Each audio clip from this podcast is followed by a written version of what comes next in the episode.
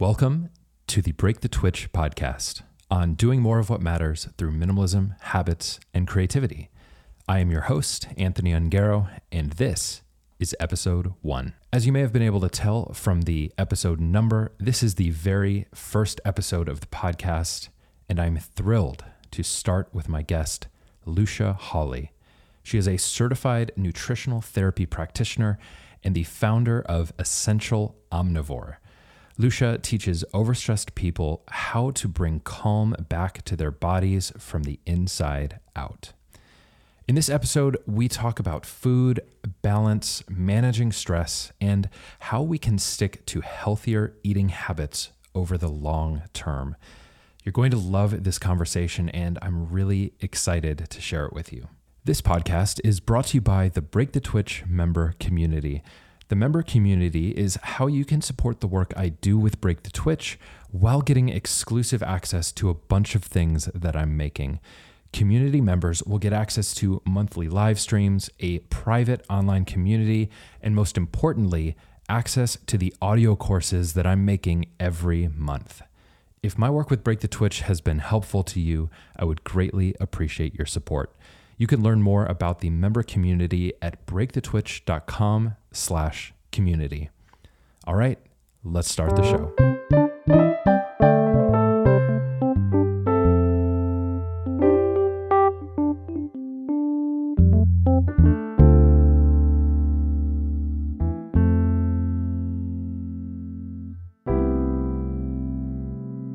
Lucia, hello. Hello. Thank you for joining today. Thank you for having me. I'm excited to be here. Yeah. How are you doing? um, I'm good. It's kind of a rainy day, which I don't mind at all. Well, you're going to get some more rainy days soon. I know. Because you're moving from Minneapolis to Portland. Yes. What, I, uh, yeah, what kicked off that move? Just needing to try something new from Minnesota. I've been here for a long time and have um, a lot of acquaintances and friends out there. So since I work virtually and kind of can work from wherever, I was like, oh, let me try a new wherever yeah. and switch it up. Were there other places you were considering as well? Or was it pretty much like, ah, this seems like the right kind of vibe? Yeah, I kept thinking, I was like, oh, wouldn't California be cool? And it kind of stayed there. It was pretty broad. And then I was like, well, California is really expensive. And I don't know a ton of people out there. And then it mostly narrowed it down to the West Coast. And I have a, some good friends out in Portland. Yeah. So it made it pretty easy. There you go. Yeah. So you're uh, preparing to move. You have about a month, less than a month. Less at, than a month. At this yeah, point. A couple of weeks. Okay. Yeah. What has that been like? I feel like I blacked out in June. I was trying to remember what my June was like a few days ago. And I was like, all I remember is, is like scrubbing banisters and cleaning like everything that I've never cleaned before in my house, even though the house is fairly clean. Um, just getting it ready to get sold. And so I feel like I've been in limbo, but it's not a bad thing because I'm so excited for this move. Mm-hmm. Yeah.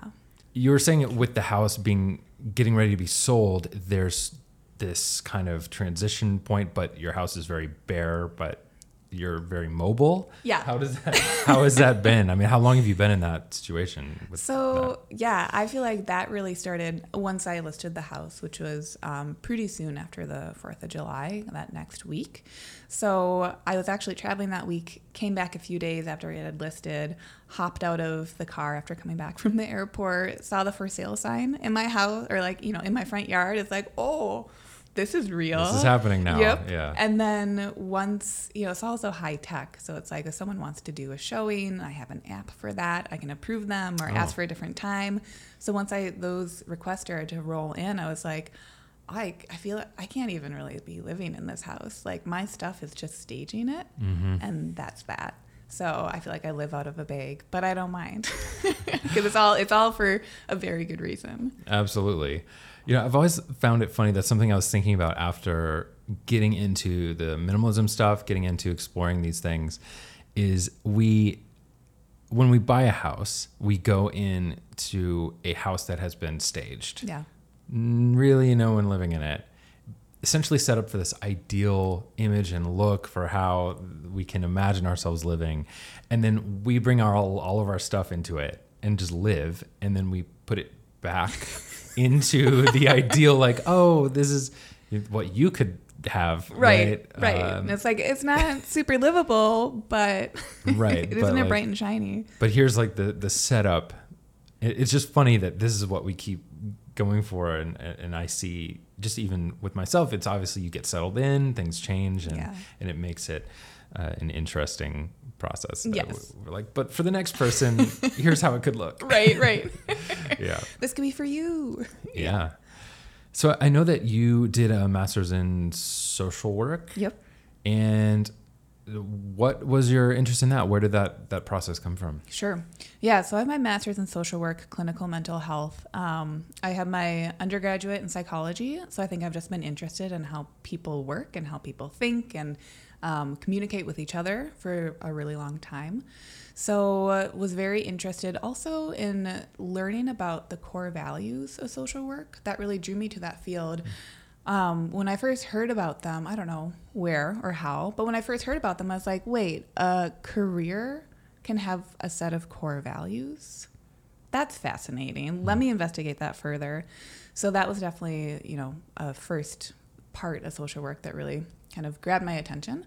Um, and then that integrated pretty easily into working with nutrition because I really believe so much in the gut-brain connection. Um, and I've experienced that personally too, where the foods that I'm eating affect how I feel. Yeah. Uh, which blew my mind when I first noticed that about, I would say definitely about a decade ago. Um, so once I experienced that, I was like, oh, there's no way I cannot talk about this stuff. This is, it changed my life. Yeah. Yeah. First, I'm actually, I'm curious about the core values you mentioned. Yeah. What were some of those core values and, and how they aligned with what you wanted or what you're looking for? Yeah. Well, I don't think I can list them off rote. That's okay. Yeah. Really, there was a core value of just like, even like a wider lens of saying like, are you showing up authentically in a way to help support people one-on-one? And if people are being supported one-on-one, then guess what? We're probably supporting communities as well. So there's this larger lens and scope.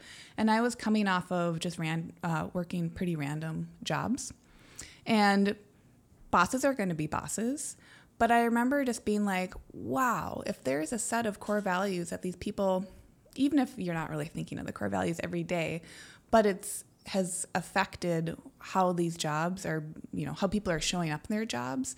That was fascinating to me because I was feeling like from a leadership position, bosses weren't maybe always being really supportive in sure. the jobs that I was in. So I was like, whoa, if you could actually be someone in your role of taking care of people in whatever capacity, and you're thinking you want to be there authentically and you're there to really help people, that was super inspiring. And it wasn't something I had really encountered before. Okay. So what led from the social work and that sort of core, the value driven work yeah. into your current field sure. of, of doing, I know, wellness and yeah. So I've had an interest in a long time in working with kids on the autism spectrum. And if you start to dive into that, and there's definitely, I think in talking about nutrition in general, we can think of a lot of this stuff as being more alternative, but it's fairly accepted that working with kids on the autism spectrum, there can be some dietary shifts and changes that people can integrate that can help support um, how the kiddos are showing up for their days or um, processing or any of that stuff. So there is a there is a combination there that I was quite interested in. And I'd worked in an integrative um, wellness practice where they really specialize in helping out kids who had A D H D hmm. and also um, were on the autism spectrum. So I had this background of seeing the changes that could help it, uh, seeing the changes that could happen with these kids. And then having the core values, learning about those later, having it come together. I was like, this is amazing. And then, like I said before, kind of noticing how I was feeling with my nutrition, I was like, I have to, I have to step into talking about nutrition more, even though it can be so considered so alternative and so different or strange, or that food shouldn't affect how you feel. But I was feeling it, so I had to talk about it. Was there any experience in your personal life that you had that sort of pushed you to want to explore that more? You know, was there like a moment where like, ah, I'm fed up with this, or just some aspect of that? For sure. Yeah. I would say there are multiple moments, which okay. is not great yeah. when I'm trying to tell the story, because it's like, oh, where do I start on this wandering road? But really the biggest moment for me was when I was in my undergraduate studies. Um, so I was early twenties, if not like nineteen or so. Um, so pretty young. And I had moved back in with my parents. I was going to the University of Minnesota, and they live locally. I moved back in with them because I was starting to feel really overwhelmed by my schoolwork. And I was pretty lucky that I was able to focus on school and had an internship, but didn't have to juggle a job. So I was like, and school had been pretty easy for me beforehand, where if I put in the work, I would get the grade for the most part and get passing and be fine. So I was, and this was in about two thousand eight. So in two thousand eight, all of a sudden I was doing my homework and it was taking forever, or I was feeling really fatigued. And then as two thousand eight started to go on, getting later in the year, I started to have anxiety attacks, which I had never had before. And then those anxiety attacks got more severe. And then I was having panic attacks. And I was like, what is going on with my body? This is so different. Um, and I started getting hives reactions, and it just felt like my body was no longer my own. Things were going on. It was, Things were yeah, going on. Yeah. Um, and at the same time, I'd go to the doctor or be like, hey, this is now happening, or I can't focus, or like, look at these hives. Like I remember I was kneeling in our, in our family's garden one day, just like picking some green beans or doing whatever, kneeling for maybe a couple of minutes. I got up and my knees were huge and swollen just from kneeling in the dirt. And I remember being like, this is not, this has never happened before, and this can't be my new normal. So there must be something going on. So I go to doctors, and they would just kind of pat me on the back and say like, oh, well, you're young. Like, go on your merry way. You're okay. So long story short, I had a summer of panic attacks. Um, and then that fall, with schoolwork being exceedingly difficult and not getting anywhere, I finally... I don't I don't know how, but I heard the term leaky gut. Mm. And I was like, yeah. maybe I have that, which maybe is not the best way to go about. Like, you don't want to go down the Google rabbit hole of trying to figure out your medical condition or diagnose yourself with one. So I don't advocate for that, but I got really curious. So because I was in university, it was easy to look up different studies. So I looked up studies about leaky gut. And I got to these two different studies that were based out of Europe. And they were looking at um, how kids felt. So they took kind of like a mental wellness inventory, how teenagers felt on gluten and off of gluten.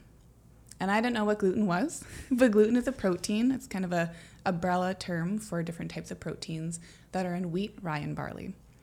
And so I saw that study, and it piqued my interest, because here's more backstory. When I was about fourteen, I was put on the Atkins diet from oh. a weight loss perspective. Okay.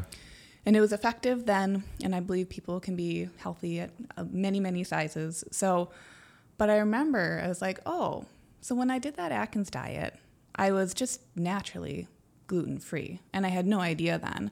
And I remember feeling really darn good. So let me try this gluten-free thing. So I went gluten-free for two weeks. No more anxiety attacks, no more panic attacks. Hmm. Brain fog cleared up, felt really great, um, and it changed my life. And I was able to do my homework, feel really good, um, so I kept it up. And then later through the years, I also recognized and did get diagnosed with Hashimoto's. Hmm. Which I'm is not an, familiar. Okay. So Hashimoto's is an autoimmune um, attack on your thyroid. So there is evidence that the gluten protein looks very similar to your thyroid tissue. So typically people who are diagnosed with Hashimoto's, um, they often feel better when they take out gluten, because they're taking out something that can be provoking an additional kind of attack response in okay. their bodies. So after that, that's when I recognized like, oh, that's why going gluten-free probably felt really good for me, because my body was perhaps in this really hyper mode of just kind of an extra autoimmune attack. I've also done the keto diet, very low carb, yeah. and had very similar results mm. in, in a way that felt better, immediately started losing unhealthy weight.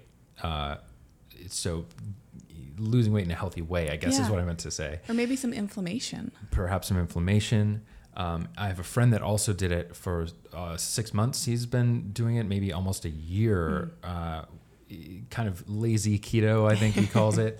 But he said that I think a big part that's missed is that when you're doing a low carb diet, you basically stop eating bread and gluten. Yeah.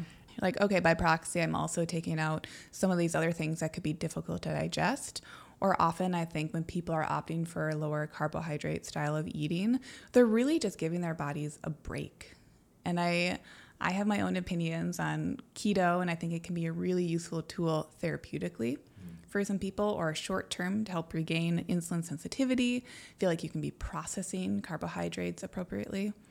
Um, but yeah, by just taking them out kind of for the most part, aside from some fibrous vegetables here and there, hopefully. Oh, yeah. Yeah, it can definitely change, especially like your gut um, bacteria balance. So what your how your microbiome is expressing itself. Yeah, yeah, that's that's pretty much where Amy and I ended up as well in a, okay, keto, low carb for a little bit. That turned into kind of like intermittent fasting. I'm sure we'll get into some yeah. of all this stuff too. It sort of turned into intermittent fasting because with keto, I didn't feel like I needed to eat as frequently. And yep. so it was a nat- it was very easy to go eighteen hours or sixteen hours without yep. eating. Yeah, uh, and then that sort of evolved into just whole ninety percent whole food eating. Yeah. Is, is lots of vegetables and stuff. I realized that I'm not going to worry about eating a bunch of broccoli or eating stuff, salad every day for right. breakfast or, or things like that, because there's twenty-five calories in an entire plate of salad. So, or, right. or kale or different things like that. And yeah. you can really eat that stuff, at least in my experience. I don't know. Yeah. Well, and think about the dose of micronutrients that you're getting too. You know, I think that is just phenomenal. When you're eating vegetables, is that you're getting in water. Vegetables are full of water. Mm-hmm. So I think often in our modern world, we're kind of chronically underhydrated. And that, I think, you know, a lower vegetable intake plays a role in that. So you're getting in water, you're getting in fiber, and then you're getting in so many micronutrients for how many ca- like total calories? twenty-five Yeah. For really a big old, not much. Yeah, not very many. Yeah. It kind of just evaporates. It is. I always laugh whenever I try to cook raw spinach or fresh spinach yeah. and it just disappears. Yeah. It's just entire bag of spinach is a tiny little amount. Uh, yeah, which is you lovely. get a we quarter just, cup. We don't even cook it anymore. We yeah. just eat it because I figure it's, it fills you up more if it's if it's fresh. And, yeah. But maybe I'm wrong there. I don't I don't know anything about most of this no, stuff. No, so. yeah, yeah, yep, you're right. What kind of meals and things do you regularly prepare for yourself? What yeah. kind of things do you like? Yeah, sometimes it's funny to talk about meals because I feel like, so I have my Essential Omnivore blog and it's mainly recipes, and most of those recipes are very low key, they're easy to prep, but I feel like the meals I end up eating at home are like a step down in like low key, easy to prep. So often I feel Amen. like, yeah, right. yeah, Thank I, you. No, I, I one hundred percent. Yeah. Well, I think we can get so hyper about meals and meal prep, especially, or not even meals and meal prep, just about food. Period. So I think we can get really hyper when we're starting a new um, dietary protocol or like change in eating. So keto or paleo or, you know, no label or some something that we're just doing by ourselves. So at this point, I feel like if I have a fridge stocked with different colors of vegetables, that's important to me. So am I getting in an array of different colors every day? Mm. Am I getting in a vegetable with each meal? I think if we could all have a veggie for breakfast, we might live in a kinder world as far as what it does for blood sugar levels and mood and affect throughout the rest of the day.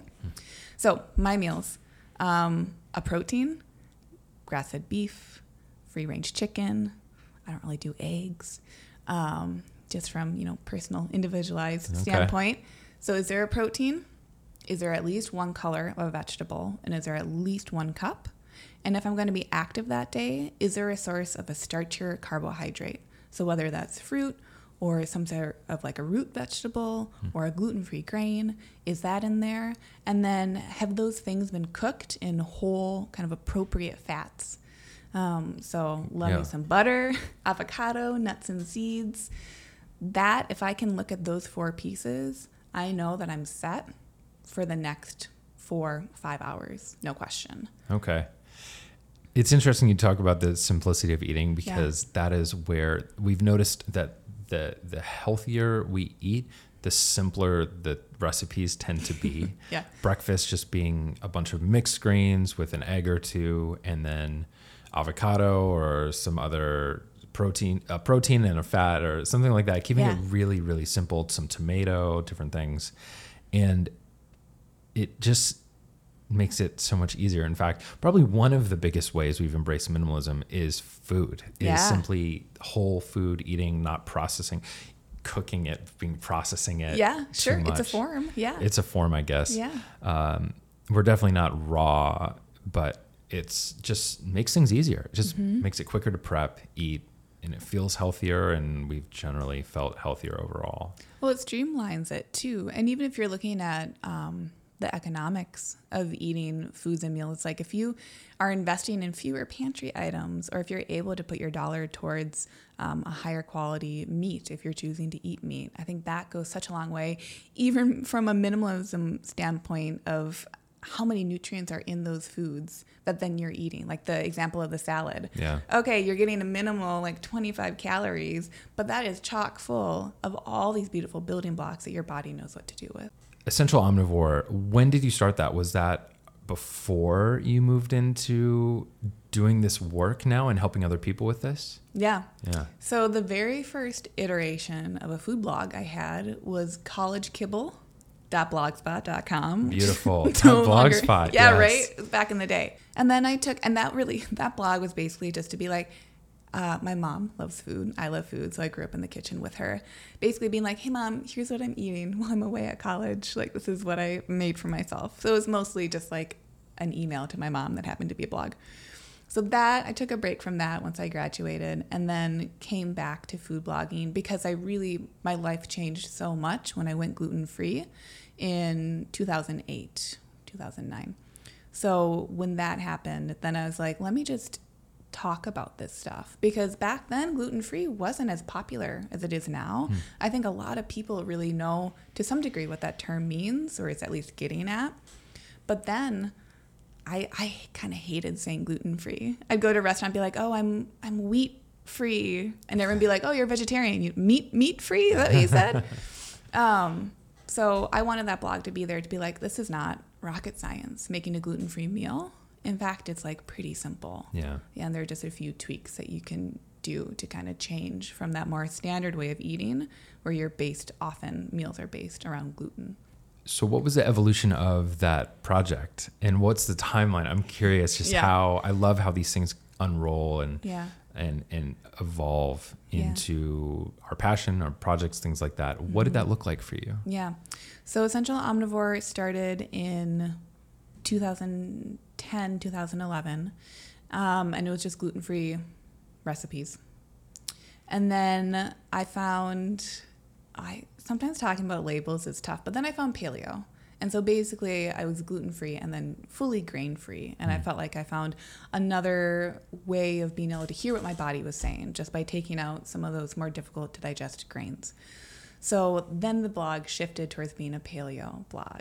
And then paleo was a new fad. So uh, there was definitely a lot to be talking about with paleo. And from there, it really just kind of shifted and grew with how I was approaching food. And once I got my certification in two thousand fifteen to be talking about nutrition with people, then I really, at that point, geared it towards more client work mm-hmm. and really showing like, hey, this is approachable. And the health stuff isn't for anyone else but you. So let's talk about how you want it to look, and let's have this like corner of the internet, World Wide Web, where we can start to have some of that dialogue. What would be some generalities of the things that you see people needing help with, mm. with this kind of thing? First and foremost is just education. So education about the different body systems that you have, especially our digestive system. Where else are we really getting this information? I don't, you know, we learn about anatomy, I think, mm. in school at some point, hopefully, yeah. right? Um, but really people getting comfortable recognizing, how do my digestive organs even work? What is, what are my blood sugar levels? Like why, why might I want to care about that? What are vitamins and minerals? So feeling like there's education about this stuff. Um, that I think can really dissolve so many worries that we have about how foods are working in our body. Because once we have that information, to me, education is empowerment. And if we can feel more empowered about how our own bodies work, then I think so many of those different choices can really fall into place. So it's less about being like, oh my God, I'm a bad person because I ate that really processed cake and I couldn't help myself. And oh my God, I don't have any self-control. Mm-hmm. Maybe it's less about that. And maybe it's more like, well, man, I didn't eat anything that day because I was saving up, you know, calories or something for that cake. And actually my blood sugar levels were really low. And actually, when your blood sugars are low, you're going to get the signal to get quick energy to rocket you out of that low blood sugar state, because that's a scary state to be in. So you know what? It was actually pretty adaptive that I craved that piece of chocolate cake or whatever, right? So taking out some of that guilt, yeah. to me, I think education around that stuff is so important, because it's less about being good or bad. It's more of saying like, what's going on? And what do I want to be going on? Mm-hmm. So mindset, mindset, really, yeah. over, over any particular one thing, it's the mindset. What are some steps that I could take, that someone could take, to start getting into this practice mm-hmm. of having a positive mindset around food, around this stuff? Yeah. Well, first, I think what can be really helpful, you know, as much as I like to talk about um, bio-individuality around the foods that we are maybe sensitive to or that we can eat. I don't think everyone needs to be gluten-free. I think we need to be aware of quality and that type of thing around any sort of food. But first thing is really saying, like, can you can you give yourself time with more of a whole food style of eating, and whichever one really speaks to you, where you're taking out some of the like heavy hitters or hard hitters um, as far as food intolerances or foods that in general people tend to have issues with. So things like, are you able to give yourself twenty to thirty days without gluten, dairy, peanuts? I think a lot of people find them to be a highly energy, or excuse me, people find them to be a highly allergenic food. Corn, legumes, if you're having a lot of digestive issues, and sugar, alcohol, right? So a lot of these foods that can kind of hijack and tweak our tastes, or they can affect our blood sugar levels. Can someone give themselves time to explore that first and foremost, so they can really tune in to their body's more authentic signals? So that can be really, oh, right? Yes. That can be really scary. But I do think that is where something like a nutrition challenge or doing some sort of a, a protocol, if you will, if someone can feel ready to try that, just as like a, this is my self experiment, because that can really set up a beautiful time for some reintroductions afterwards. And once you kind of clear the slate and you've taken out some of these heavy hitters, then being able to reintegrate them later can give you so much information. So it comes back to education, first and foremost, with mindset. It's like taking out the noise and saying, okay, how do foods make me feel? Specifically, this list of ten or so, at least starting there. And then from there, it's people recognizing, all right, now that I know that stuff, let me bring in some more of this emotional stuff too. So do I feel feelings of guilt or shame after certain foods? Do I feel uh, n- like nervous every time I'm sitting down to a meal? Why is that? So I would say first and foremost, it's just getting a handle on how the foods are making you feel. Because then when your body's in that physiological state of more calm, that's going to affect our brains. And I think we can be able to suss out our decisions more easily from there. Did you call it realigning the taste buds? Like that, that was some, that was really good. Yeah. Well, and I'll also say this too, our taste buds change over about every twelve to fourteen days. So that was something I used to run group nutrition challenges, and I would tell people, like, I also wouldn't kick people out if they somehow like messed up or didn't do the diet or the dietary challenge, which people really wanted me to. If you can give yourself two weeks just to kind of hold off on some of these palatable like hijackers, like sugar, yeah. like more refined fats, like combinations of those, like refined carbohydrates, your taste buds are literally going to change in two weeks. So can you wait it out so that you can say hi to those taste buds, and then they yeah. can tell you what they actually want more authentically? Hijack is the perfect word for that. And I've experienced this in my own experimentation as well, where during phases of something that looks like keto or something that looks like very low, no added sugar eating, after a month or so, I remember eating a carrot mm. for the first time in a long time, and it just being explosively sweet. It it was crazy how much my, like you said, I didn't know that statistic about twelve to fourteen days or yeah. some around two weeks. That's yeah. really cool, because yeah. I experienced that but didn't really know what was going on or why. And then you're eating that carrot and you're like, like this who tastes am like I? Candy. What is going on yeah. right now, right? Right. And and in that same time, uh, later eating a donut for the first time mm-hmm. after doing a thirty-day sort of cleanse of sorts or yeah. of low sugar, and getting sweaty mm. from the the sugar spike, I guess. I don't know the, yeah. the, the science behind it, but feeling dizzy and sweaty wow. after eating it wow. because I, I know that I had not, I I had kept probably a low glycemic index yeah. profile up to that point. And I assumed the those things were related, but um, it is hard. How do you get how do you get over that first? Because once it changes, it gets easier. Right. It's almost like the whole habit. You build a habit for twenty-one days. How do you how do you get past that? What do you focus on to mm-hmm. try to just embrace that? Okay, this isn't tasting super what I'm used to now. Yeah. But I'm gonna adjust. Yeah. I do think having community can be really, really helpful. So I love it when people are opting for, you know, changes in nutrition and they're doing it with a group, mm-hmm. because then you're going through it together and you feel some camaraderie. And I, I do feel like, you know, I work with a lot of people who have more specific uh, dietary needs, or they have more intensive kind of digestive upset um, or autoimmune conditions. And that's something that we come back to a lot, is that these changes in nutrition, because they can become so individual, they can be kind of isolating. So as much as possible, I love to refer people to get back to a community, whether that's finding a new one, asking your family to do it with you, or a partner, or just going online. I mean, my God, online, there are forums, there are different like Facebook groups, wherever you, Twitter, like wherever you can connect. Feeling like you have a fallback network to at least talk to about this stuff, because it can so often we can get in our heads, and when we're in our heads we have this like hyper hamster wheel that we're just like spinning on. Mm-hmm. So if we can stop that cycle, I think that can help us get through that first ten, fourteen, twenty-one, thirty days. Mm-hmm. And then once we're over, it's like getting over that ledge, and then we're over that, then we can like I think come back to ourselves and say, okay, whoa, that carrot was really sweet because my taste buds have changed.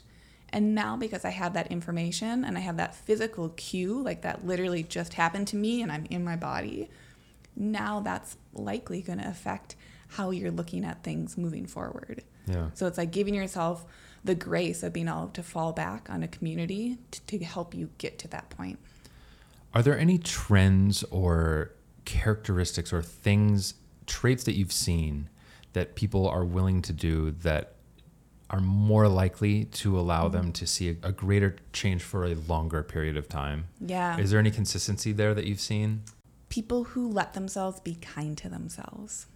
I think those are the people who are able to create more longevity with staying on a plan, which can sound a little backwards because a plan is going to have structure. And I think when we talk about structure, we often think, okay, I'm on the wagon or I'm off the wagon. But if you look at like even how people can approach exercise. So what happens if you go like run a ten K and you've never run before, but you like power through six plus miles? How are you going to feel the next day? Mm-hmm. Probably really crummy if you can even get up off of the couch. Yep. So instead it's saying like, what can you do incrementally? And maybe that's going to mean you have a missed workout or you couldn't go out for a run one day, but you keep coming back to it, not out of beating yourself up, but out of saying like, but this is what I want to do for myself. This is how I want my day to be. This is what a, something I want to include in my day. if we can incorporate that type of a mindset, which I think is a little bit more discussed if we talk about like physical wellness and working out and gym stuff, if we can bring that over to food, we all have to eat. We all have to eat every day. Sure, some people can intermittent fast. Yes, you can change when you're eating, but we all need to eat. So instead of saying like, I'm going to go balls to the wall and like do like the perfect diet, that's just going to set yourself up for failure. So being able to approach this stuff from a place of kindness and saying, oh, okay, I didn't do what I just told myself I want to be doing. Like, you know, if you ate out and you ate some foods that aren't on this plan that you know you now enjoy or you want to try. I didn't do what I wanted to do this time, but I can be kind to myself because I know that the next choice I'm going to make is a completely different choice. Our previous choices don't have to inform our next choice, mm-hmm. right? So it's that kindness of moving forward, saying, this didn't work out. Laugh it off. You're a goddamn human. I hope we can swear if that's okay. We can now, yeah. You're a human. You're going to make mistakes. So don't go beat yourself up. Try again. So it's coming to this place with um, some curiosity about yourself too. Like if you notice, man, this is a pattern. Like, God, by the end of the week, I keep messing up or I keep falling off the wagon. Mm-hmm. Cool. You just noticed that. How cool is that? Right. Step, now you, step one. Yeah. Right. Now you get to take that information and do with it what you want. You don't necessarily have to do anything with it. That's your right. That's your privilege, right? But you could also tweak things because if you have a goal that you're trying to get to and you're not there, now you have a bigger data or bigger set of data to use to help you shift and pivot to get there. I've been doing a program called StrongLifts for the last three or four months. And when I started doing it, it it says, okay, about how much can you bench press? About how much can you squat? And before doing this program, I had never done the compound leg exercises yeah. in my life. I played soccer for a little while. I did some of the, you know, stuff, but I'm talking about like the squats, yeah. deadlifts. I'd never done any of those things. I had so far to go, but I started out using the app to do it, and I said, okay, I don't know, I can bench press maybe one hundred thirty-five pounds or something. Like it wasn't, you know. That's great. Well, yeah. you know, it was, it was whatever it was. yeah. And then it, it started the program, and it said, okay, today do five sets of five of like fifty pounds. And I said, wait, I just said that I could do one hundred thirty-five. Right. What's up? And I fought against that. I was like, what? No, I want to start where I am now. Yeah. And what I very quickly learned is that program sets you up to move up in weight mm. three times a week. Wow. So you're squatting three times a week and then switching out the other exercises. And and I very quickly ran out of steam because I was so sore mm.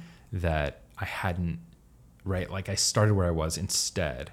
So that was like, it sounds exactly like what you're talking about, where yeah. it's like, start easy. And so I went back and it felt like I was taking steps backwards. Mm. That was the biggest weird psychological thing. It yeah. felt like, well, I can do more than this now. Why am I going back and doing it? And it's because I had to, I had to go in to the fundamental steps of just getting used to doing that exercise a few times a week. Because if you're so sore for a week that you can't move, it's like you're not going to go to the gym again. Right. That's not motivating.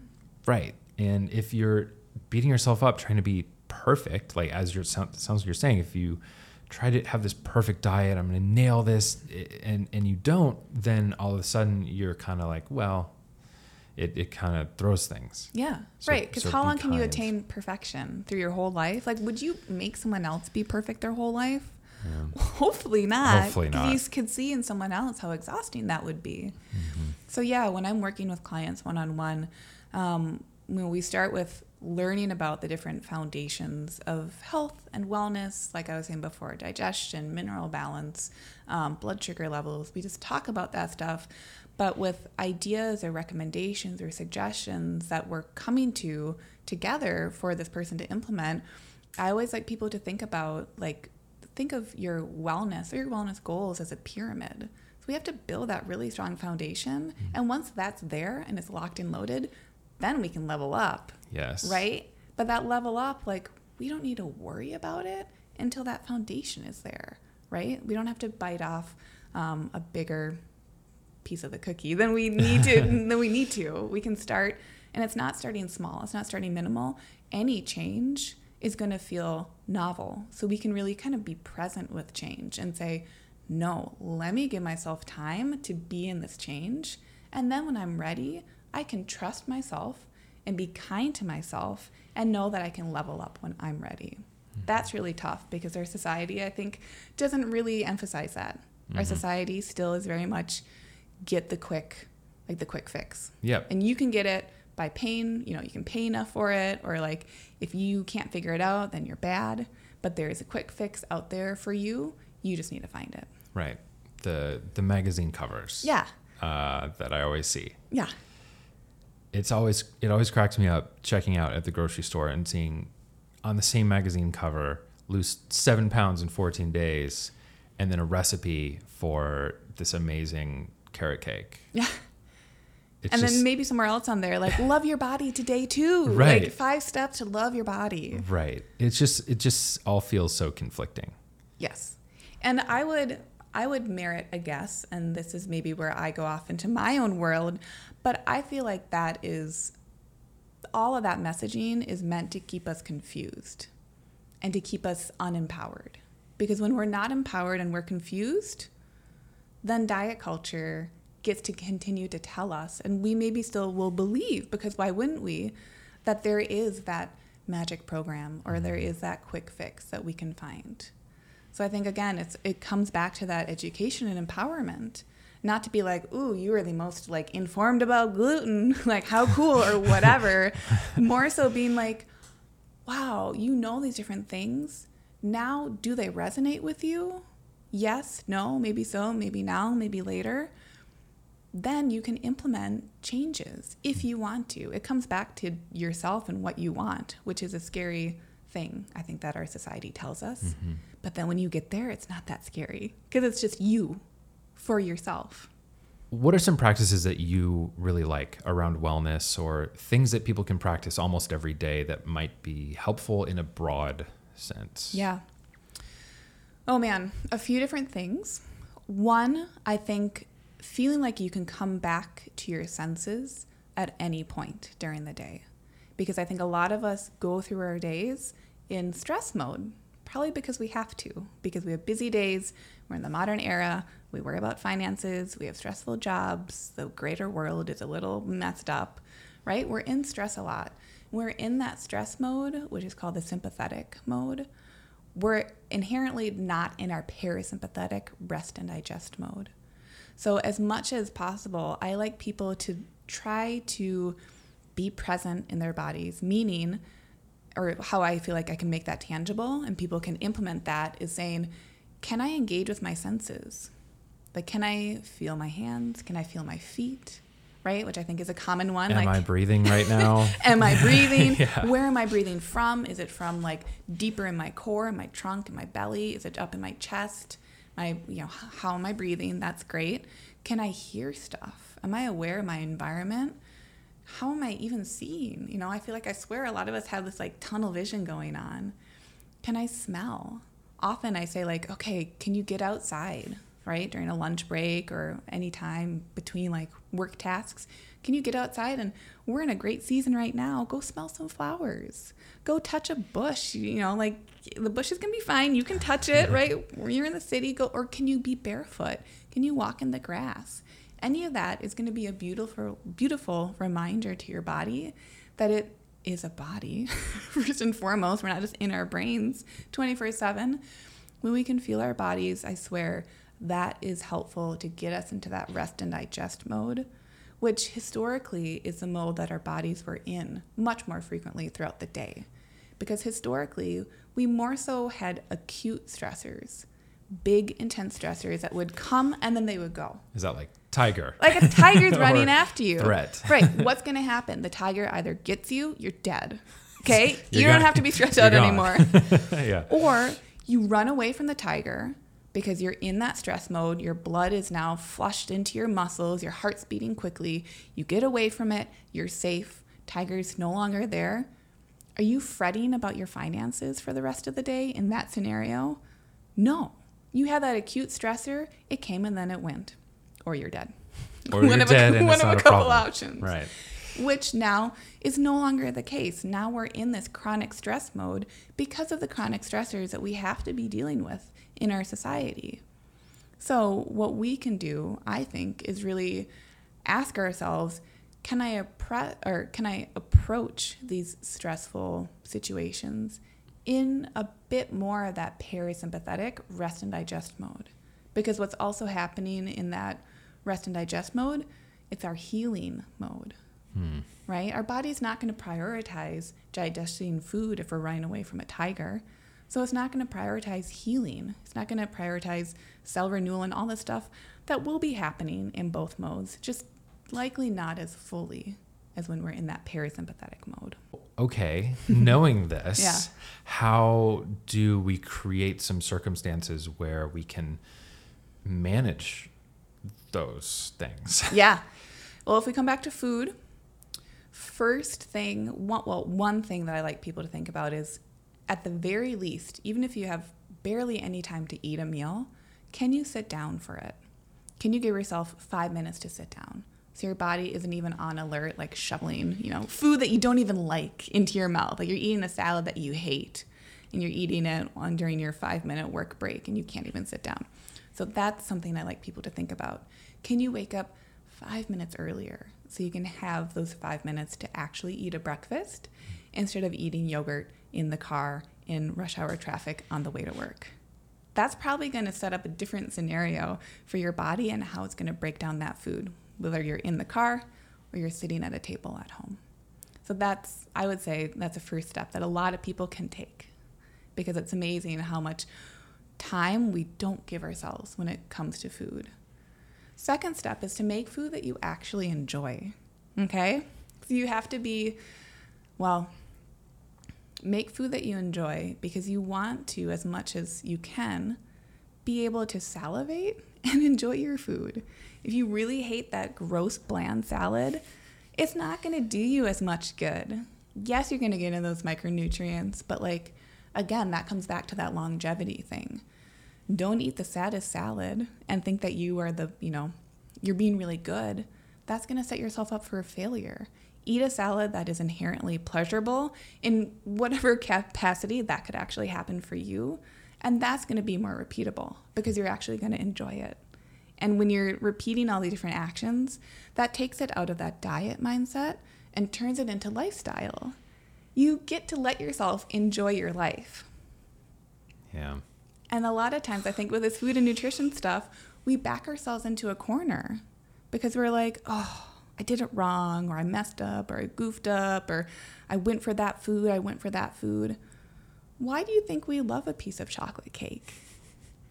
It's pleasurable. That's great. Right? Yeah. It's delicious. We have certain biological functions in our body that says, whoa, this stuff that's in this cake was very hard to find back in the day when we were running away from tigers. So we better get that now. But we put so much guilt and shame around that, I think, in the context of our world and how it informs like who we are as people. When really a lot of this stuff is just driven by physiological drives. Mm-hmm. And instead of saying we're bad because of these, we can again come back to that autonomy and say, oh, I understand what's happening. And now I get to make a choice.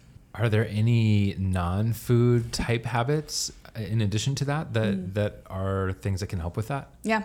Sleep. Letting yourself sleep. I think a lot of people don't let themselves sleep, and there can be a lot of reasons around that. And of course, there are going to be different, you know, parts of people's lives where maybe they are getting less sleep. I think it's amazing. Any parent that has children, right? So yeah. You can do a lot with less sleep. But if you're able to give yourself more sleep, that has a huge effect on blood sugar regulation. So if you're really like, if some of this stuff is resonating with you and you're like, man, maybe blood sugar is something I need to look at, make sure you're sleeping. Okay, you can't sleep well? Why is that? Is it noisy outside? Are you hot? Are you fretting about something? Do you need to give yourself more of a wind down routine? When in doubt, think about how you would help a kid with these problems. Hmm. So if a kid isn't sleeping well, what would you do? You'd probably look at their environment first and not be like, oh, just just go to sleep. Just do it better already, right? Right. You would look at, man, maybe I could put in a blackout curtain in their room, or maybe they need a book read to them. Maybe they need to stop thinking about the day. Maybe they need to know they brush their teeth, they take a bath, they do this, and then it's time for bed. Somehow I feel like we forget this stuff when we're adults, but we're pretty simple. Yeah, that's that's interesting. Even even from a creature perspective, my I don't have kids, but my dog, yeah. we brush his teeth every night. That's awesome. We brush his teeth every night. And he goes out one last time, and it's all in, always in the same order, and he always just knows, and he just kind of goes and curls up in bed. He just expects each step and, yeah. and just is ready.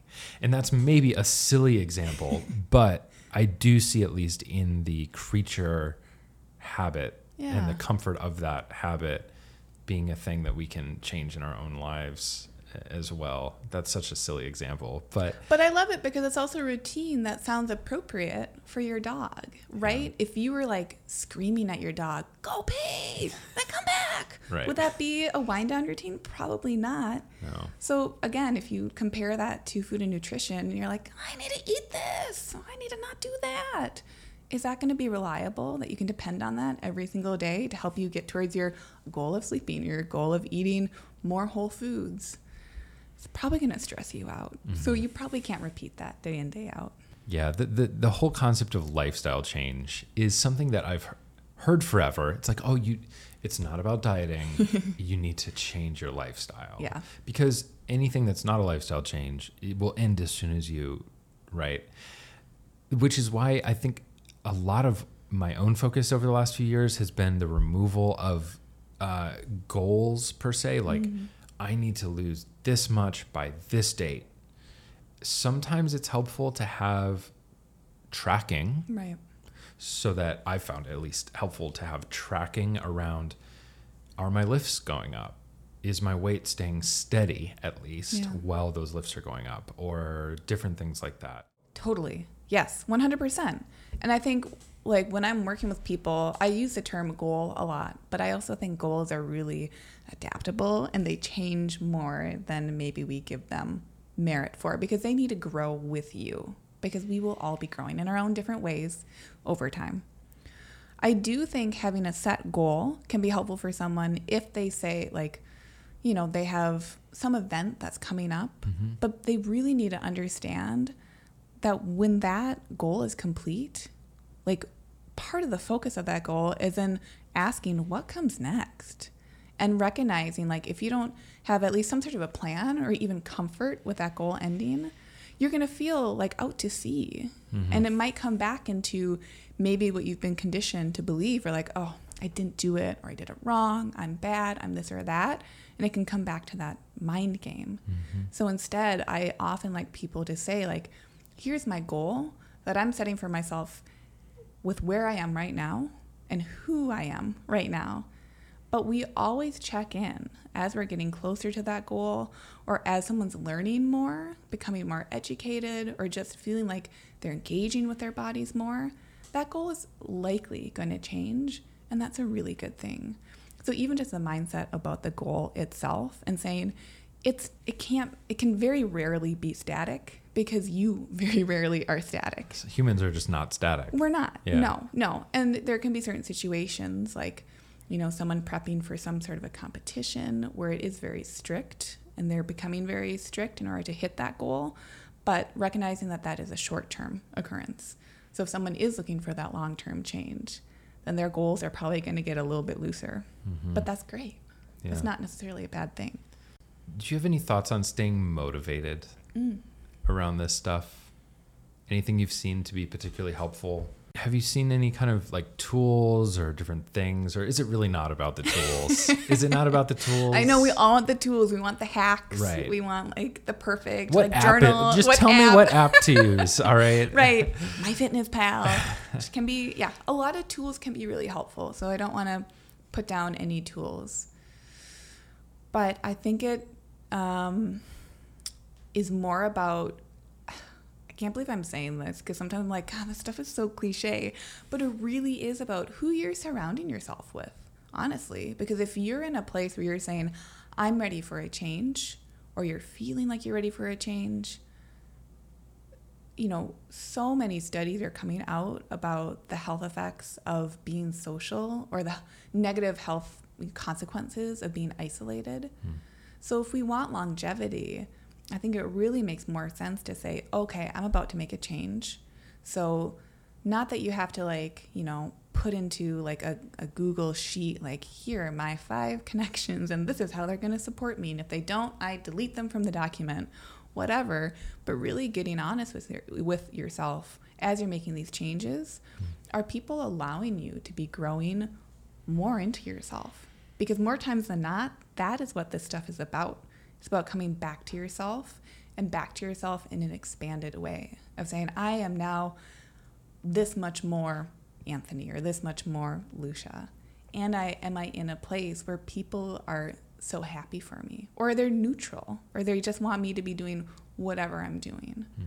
So I think that often can be one of the like um, barriers to change, right? People saying, I do so well until I'm in social situations, or I do so well, but my partner doesn't support me. So at home, I don't do so well, but at work, I'm great.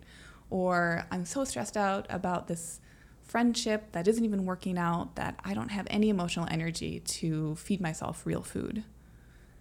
That doesn't really have to do much with the food. Mm-hmm. That has to do way more with community. So that can be really tough. And I think, honestly, it's getting support for that. So I'm a huge advocate for therapy, love social work, like all that stuff. Giving yourself the tools and the space that you, if you're making a change, other things are going to change too. Mm-hmm. But that's good. That's good. Mm-hmm. In my experience, it's always been super helpful working with a coach, yeah. working with uh, whether it be a business coach, personal coach, or anyone that just allows you to sort of externalize that conversation. Yeah. Just externalize the conversation that might be happening up here already, the dialogues that are happening. Uh, I remember having a conversation of literally like, oh, I'm a person that can't just eat one Thin Mint. Literally telling myself that, because yeah. that's what I believed. Mm. Like, they come in the sleeve and I just can't eat just one of them if they're there. Right. And realizing that I was, that's not true. That's fundamentally false. Sure. Like, I am a human capable of eating just one of the things. And I had held on to this narrative, and having literally just someone from the outside in that, a, a community essentially, yeah. having someone go, no, that's yeah. that's ridiculous. Of course you can. Like, you do much harder things than that. Why would you not be able to do this? Like, sure, it might be challenging, or sure, maybe in the past this wasn't the situation, but absolutely having a community, having a person that you're working with through therapy, through coaching, through anything, yeah. so can just so be helpful in so, so many huge. ways. Yeah. yeah. And, you know, I, you know, there are, there are apps for that. There are apps for finding a therapist, or being able to, there's a whole range of ways you can find support. So it's really, um, that it's the beauty of the culture that we're in, even though there are these other difficult parts about the culture that we're in, where mm-hmm. there is so much information available, and it can be um, kind of information overload. There's also possibility for support so frequently too. Mm-hmm.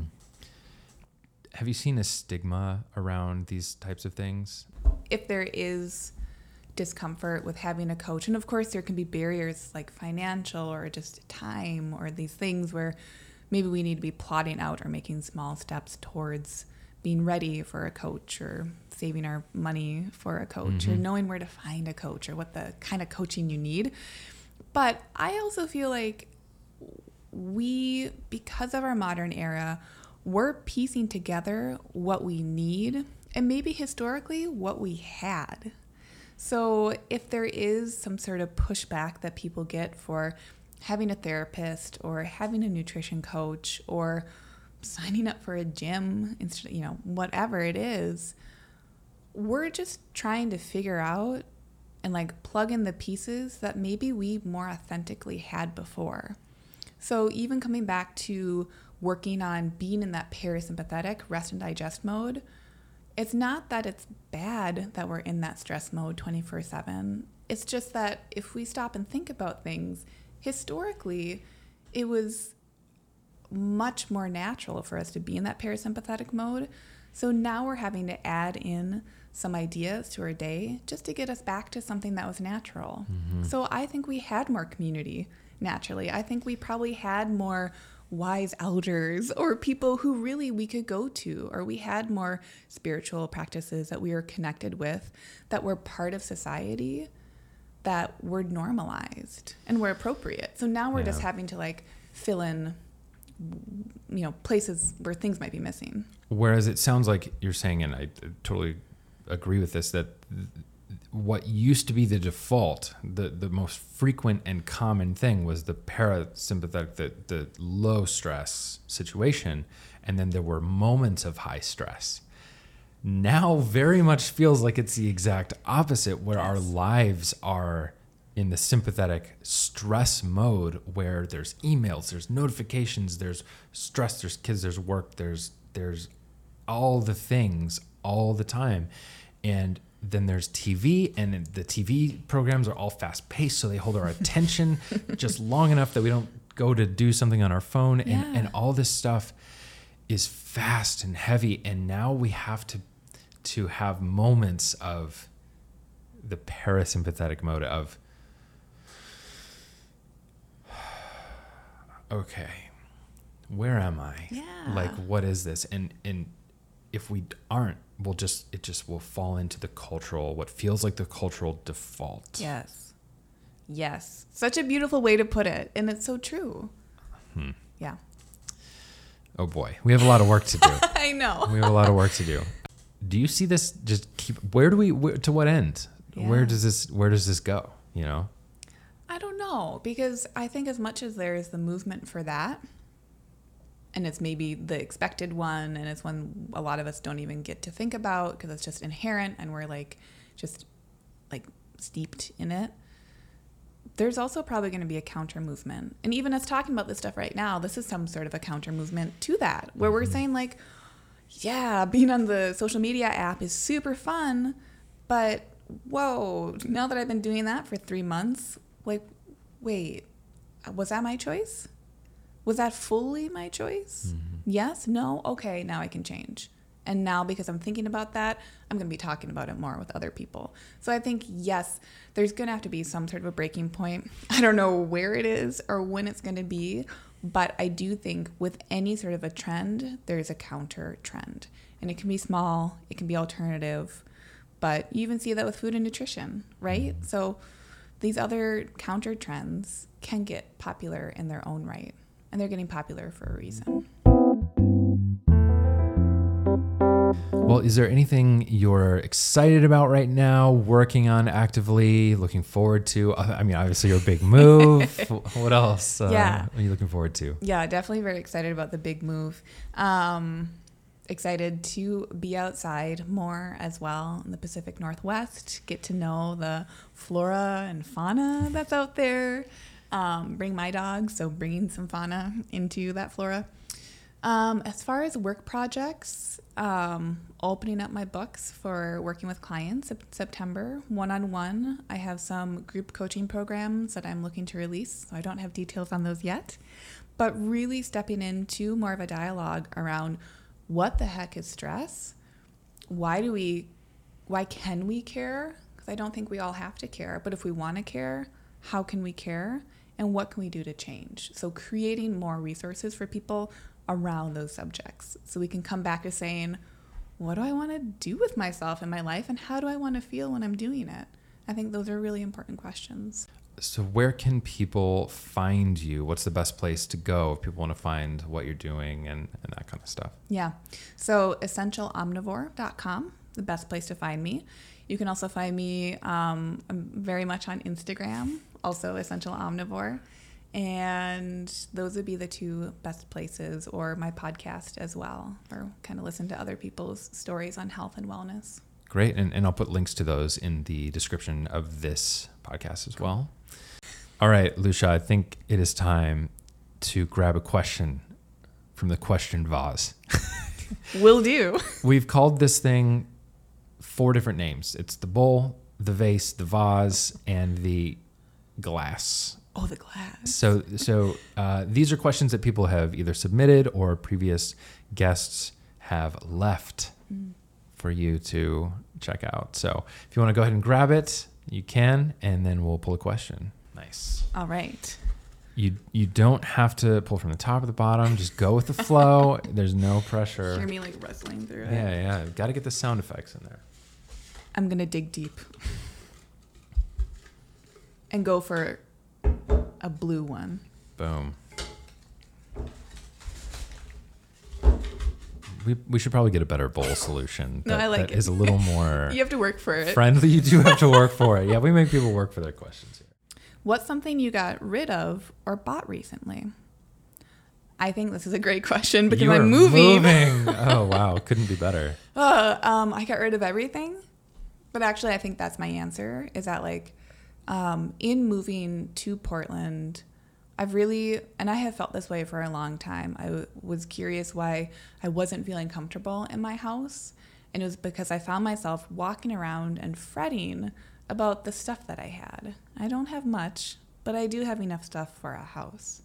So in this move to Portland, I really wanted to be so in- intentional, really, about saying like, what are the things that I really enjoy and I do want to bring with me? And there are so few things. There's like a beautiful Le Creuset pot that I'm bringing with me. There's my dog. Important. Important. And then, like, I mean, there's just some, like, functional stuff. But everything else, it was so amazing to me how good it felt. And I know it can be so challenging to get rid of stuff.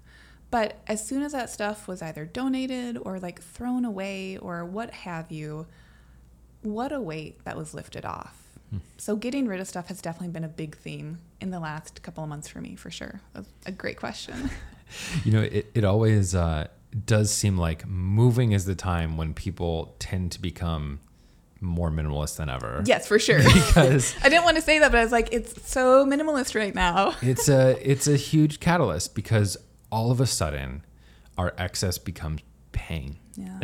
Oh, directly yeah. and visibly painful because it has to be dealt with. It has to be just moved physically, yeah. picked up, and it becomes this moment when most people are willing to do these incredible things. But it is, it does seem like this time of, ah, let's not move boxes from a garage yeah. and put them in a new garage without still knowing what's in them. Right. You know, it's it's a time of, of transition and change. So an ideal time for many too. I think to clear so. things out. Yeah, because it's almost like a, you know, the end of a chapter where let's say you have those boxes from the garage or the basement. Sure, you could just get rid of them, mm-hmm. which I'm sure some people do. But I went through the boxes and that was tough. I mean, my gosh, you're pulling up old memories. You're pulling up things that you put in a box for a reason. So being able to, um, you know, parse through that and then make decisions. Again, that comes back to empowerment and a, maybe a physical sense of freedom because you don't have it. You're not going to schlep it around with you. Yeah. But more of that emotional sense of being like, aha, like the cobwebs are out. This physical space is clean. And now I'm ready to kind of move along and know that I'm not going to be fretting about it or coming back to it or, oh, I should think about that box or this or that, whatever it is. Mm-hmm. Letting go. Letting go. Yeah. Well, thank you for joining me. It was lovely to have you and I really appreciate the conversation. Yeah, thank you so much. This was super fun. All right, to wrap up the episode, I just want to share one of the things that I just haven't been able to stop thinking about since we recorded this episode. But first, as you probably know, reviews are absolutely essential to getting the word out about podcasts like this one. If you're enjoying these episodes, please do take a moment to leave a review on Apple Podcasts. I would greatly appreciate it. So one of the things I couldn't stop thinking about after my discussion with Lucia was the idea of the stress mode and the non-stress mode. I started thinking about all of the things, the little twitches in my own life that are constantly causing the stress mode. It felt like there was just so much overlap between the idea of these twitches of checking the cell phones, notifications, little purchases we make, all of those things that are in a way a result of stress mode. If we're feeling relaxed, if we're feeling content with ourselves, with what we have, we're not really going to be inclined to make those small twitch-like purchases. Check our phones. We're not going to be thinking about things that are not currently where we are in the present moment. And I think there's something incredibly powerful about learning to embrace that de-stressed state. So one of the things that you can start thinking about and really applying to your life for sure is identifying those little twitches, those little things that might be adding to the stress levels of your day.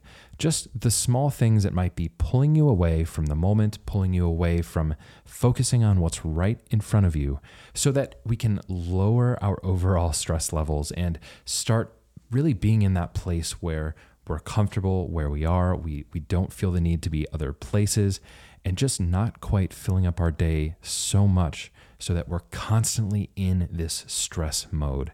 There is a better way. We can focus on trying to get a little bit more sleep. We can focus on eating well and eating slower and taking our time with things to really start creating that environment for ourselves. If you're interested in seeing the full video from this podcast interview, along with some highlight clips and other videos that I make, you can do so right on YouTube at youtube.com slash break the twitch.